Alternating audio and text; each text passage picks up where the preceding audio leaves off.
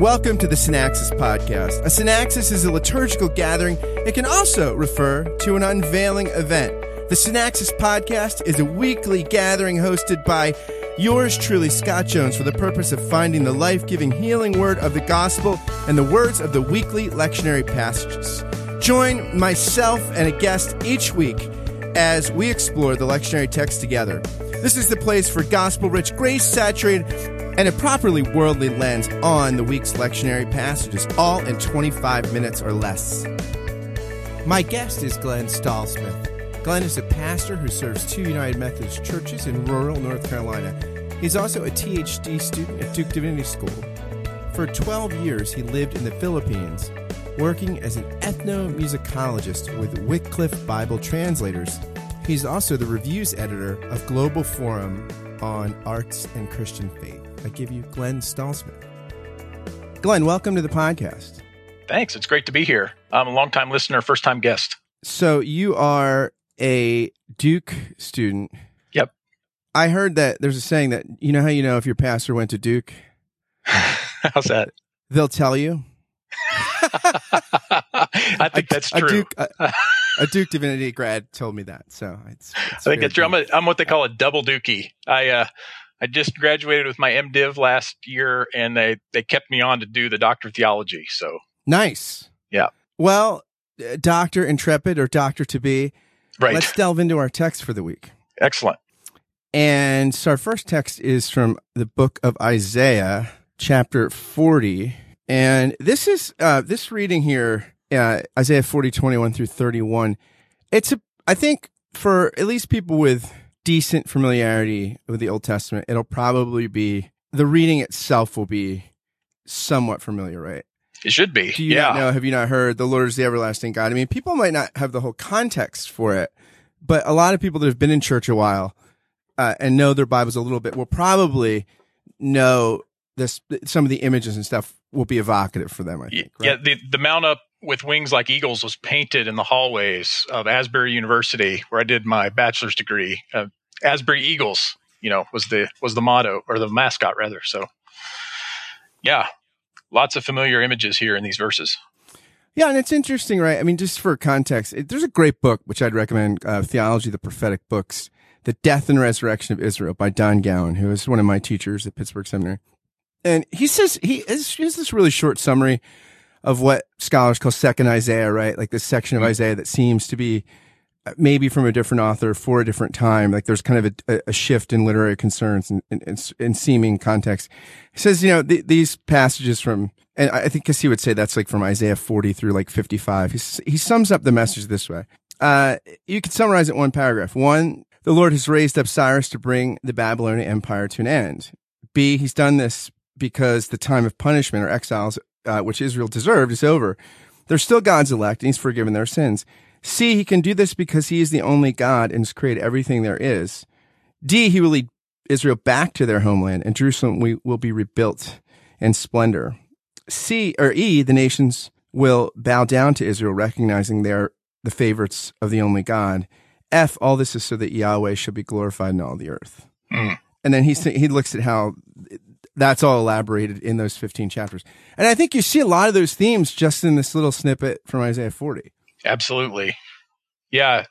Uh, you get the, the whole, you know, a paradox of transcendence versus immanence, which runs all through Isaiah, all through the Old Testament. But, um, you know, don't, let's not perhaps get too cozy with, uh, the warm fuzzies of God because, you know, he sits above the earth and yet he calls us by name. So it just seems you can't go too far in Isaiah without, you know, trying to bring those two things together. Yeah, it's interesting too because I think we often think that that's that this sense that we feel as human beings pretty tiny in the universe is somehow like a uniquely modern feeling mm. or something mm-hmm. because of what we know about the cosmos and the expansive nature of our knowledge of, of, of just how vast it is. But it seems that that's the the readers of this ancient text share that feeling. Yeah. or at least or at least Isaiah thinks they should. Exactly. Yeah. Yeah, and there should be some kind of like overturning or overthrowing of, of dualities too, which, you know, we've just, you know, a lot of churches will just heard Mary's words, the Magnificat in in Advent, and you get some of those very same things. Um, raising up the weak, uh, giving power to the faint. Um, maybe you could just bring the choir out. Maybe they still remember uh, singing uh, their parts and Handel's Messiah from early December, and you can just uh, dust off some of those uh, some of those pieces to sing again this week too. My wife and I went to every year. The Philadelphia Orchestra does uh, Handel's Messiah, and the performance this year was just so arresting. I mean, I, mm. I recommend everybody to go to it on Christmas. If you, I mean, it's just an amazing, amazing thing. Yeah, we sat through three hours of it at Duke Chapel too. Yeah, first time I ever sat through the whole thing. Yeah, it's powerful. Yeah, especially if it's done well. Yes. Yeah. like many things, many, like, many songs, many, if it's done well and it, it, uh, it helps. I mean, you, you, know, not that, you know, and God can use, as Karl Barth said, anything, you know, a flute concerto, uh, you know, communist manifesto or a dead dog to speak, but the sweetness of it sometimes sounds better if it's done well. Yeah. and in a nice space with a, with a good seat doesn't hurt. It's interesting. There's a, a commentator Oswalt, who wrote a book in 1986. It's actually referenced in a book by Peter Lewis called The Message of the Living God. And he says, he's quoting John Oswalt. He says, um, what, what Isaiah says at the, at the earlier part of this chapter, he says at its end, because he's thinking about this, even youths grow tired and weary, young men will stumble and fall. But those who hope the Lord will renew their strength, they'll soar on wings like eagles. They'll run and not grow weary they'll walk and not be faint. He quotes uh, Oswalt saying, The spirit that breathes out destruction for all human pride is the same spirit who speaks the eternal word of life over all withered and faded human hopes. Mm. Here's the paradox introduced at the beginning of the book. If I insist I am permanent, then I become nothing. If I admit that God alone is permanent, then he breathes his permanence on me. Nice. As I think, right, oftentimes in our fragility, our, our, our tendency is to do what it takes to give ourselves a false sense of permanence. Yeah. And yet, what Isaiah is Oswalt is seeing it, and I think if there's something to this, he's saying lean into it. Mm-hmm. Like you're, you're, really permanence isn't something you can achieve. You can only receive it. I I remember I used to serve as a as a missionary uh, in Asia, and we had a, a, devotional speaker come to one of our conferences, and he was an Asian theologian, and he set up the the contrast that we see in the in the first psalm, um, you know, contrasting those who are planted by streams of water, who are deeply rooted and don't move, uh, versus the chaff that gets blown around. And and he's very subtly over several minutes of giving this devotion, kind of showed us missionaries that we were the chaff, that, that we define ourselves by running around and just chasing every wind of this or that, and and uh, kind of ch- chastened us a little bit on how we found our identity. Um, so yeah, uh, we, we, we try to link ourselves to the work of God, and yet sometimes um, actually end up being what's impermanent. The more you ignore me, the closer I get. You're wasting your time. So let's move on to the epistle reading which is a pretty interesting one. First Corinthians 9, verses 16 through 23, where Paul talks about how uh, he only boasts in the gospel and that he basically says he's become all things to all people. Now, you could read this uncharitably and picture Paul as the the salesman who you're trying to get out of his office and, and you just will not like he's trying he's a closer. He's a, he's a closer. But uh but you know i mean that, that's kind of I, my sense is that's not really what he's saying. There's this he says you know that he's and, and you know this is interesting because it echo i mean luther echoes this right in, in the freedom of a christian right? Like says paul says you know I, am free with regards to all so i made myself slave to all. Mm-hmm. and this kind of it seems like this kind of accommodation he makes to contextualize this glorious, urgent message he has about the crucified Christ and the redemption that comes through him is is a real it's a sense of joyful urgency, mm. and and he'll he'll sort of think furiously uh, and do anything he can to make that message clear. Yeah, this verse 22 is like the key for all you know late 20th century church growth strategies right it's, it's, like the rationale for every sketchy liturgical decision that's been made in the last 50 years for the baby boomers i'll play baby boomer music and uh, hey, why don't we have some clowns presiding over communion? You know, that'll bring the clowns in or, or whatever. Um, bring in the clowns. that is actually a thing. Um, came across it sort of by accident in one of my liturgical studies courses. Um, it's on YouTube. Um, yeah, but uh, that's like in every every like how to do church better kind of book that's been published since like the 80s. This is the proof text. Uh, become all things to all people. Um, what you have to read into that though is what comes right before it, um, which is great. You know, I'm free from God's law, but I subscribe to Christ's law, which is in parentheses in the NRSV. Like, how do you, yeah, how do you parse that? You know, I'm under God's, I'm not under God's law. I'm free from that, but I'm under Christ's law. You know, that has a cross involved in it. so, um, and it's the law of love, right? I mean, like, you know, this is, you know, I mean, Jesus is is there are rabbinic parallels when Jesus says, you know, the whole law is love the Lord your God, like heart, you know, and love your neighbor as yourself. And so, I mean, the thing that is hard, right, is that the law is powerless to produce what it demands. Mm-hmm. It's only the gratuitous love of God that can actually make us lovers. Mm. We have to be beloved before we're lovers. Right, right. And whenever I read First Corinthians, well, first of all, I just love the whole dumpster fire nature of what that what that church must have been like. Like we just love to have been a part of observing and you know all the all the church renewal movements that want to be like the apostolic church or the first century church you know? No you don't. You want to be like corinth no, right? that's that's our goal. Um, but it just seems like you, you have to read it in between chapter 1 and chapter 15 you know? Chapter 1 everything's foolish next to the cross. Chapter 15, the whole purpose of this is resurrection. Um, and, and what Paul's doing in chapters, and re- really chapter 8, the whole idol uh, meat offering dispute is just bleeding over into, you know, what rights do I have as an apostle in chapter 9? Um, it's all to that paradox. You know, I'm free from the law, and yet I'm bound to Christ. Um, yeah, this is Luther's point in the freedom of a Christian, right? Like you're Lord of you're Lord of all in the sense of you're free so that you know people's expectations or their religious superstitions or your in-laws uh, perception of you need for their acceptance or whatever whatever it is you know the, the the the you know need to please your ds or whatever these things like you're actually free from those which actually has the paradoxical effect of making you really be able to serve them, right? Because it's sort of like mm-hmm. you treat somebody, I mean, you're nice to any person you date for the first couple months, right? Why? Not for them, but for you. Mm-hmm. Cause you want their, you want their love, right? But it's actually when you're, when you're not thinking about what you can get. It's like, it's very mm. interesting. There's a story, uh, Spurgeon told uh, were about these, this farmer, this, you know, in this medieval kingdom or something. And he, he, he's a poor serf farmer and he brings this king the the a, ca- a massive carrot, right? It's just this huge carrot. It, he can only fit it in this cart. He said, "King, you've always been a good king. You've protected our family." And my friends, and I wanted to give you this monstrous carrot. It grew on the land, you know, that I farm. You know, he's a te- he's a serf, uh, and I want you to have it.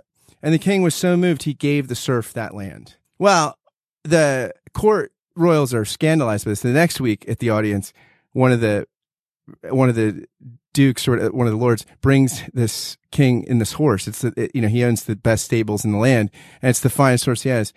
And he gives it to the king and the king's completely nonplussed. He's just not moved at all. And the royal, this lord is scandalized. He says, what, what, this farmer gave you this carrot and you gave me land and I give you something that's much more valuable and honorable than a, a freakish carrot. He said, no, the difference is the peasant gave me the carrot.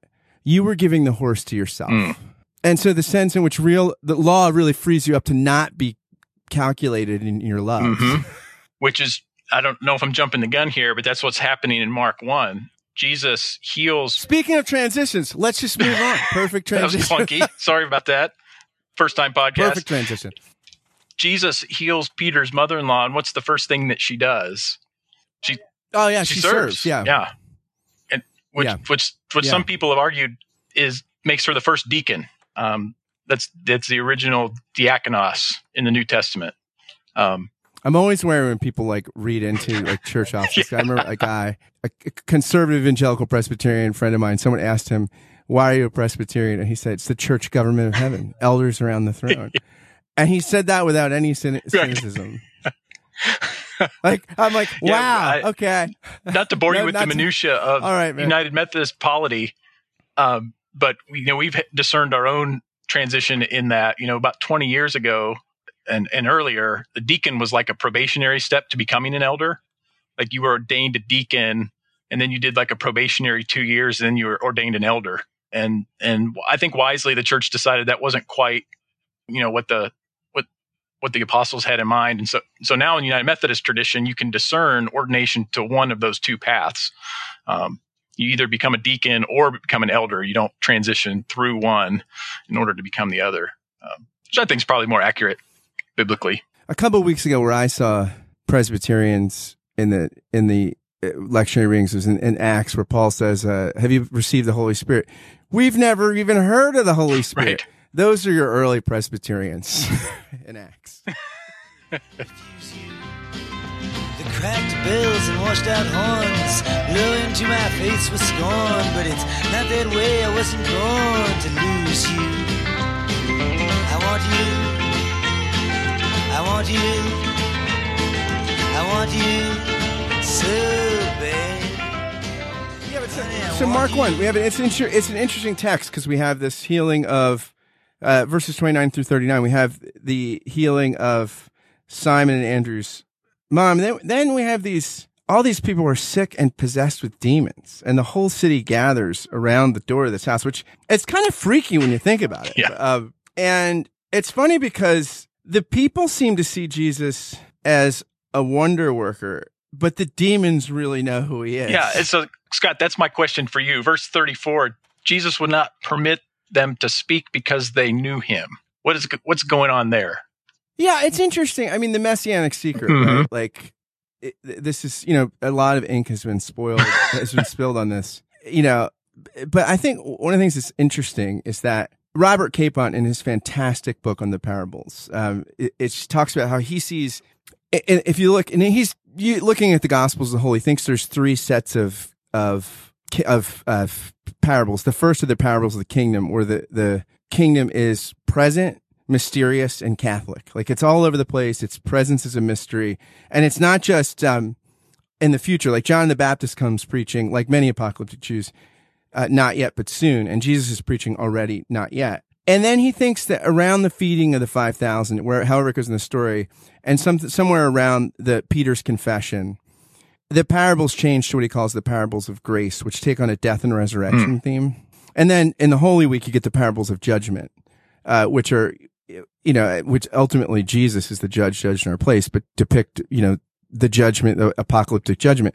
And I think that, you know, Capon's is basically, around the feeding of the 5,000, Jesus still looks like a normal messianic mm. figure. He looks like someone on a political campaign. Even if you, if you're misunderstanding him, you could get that.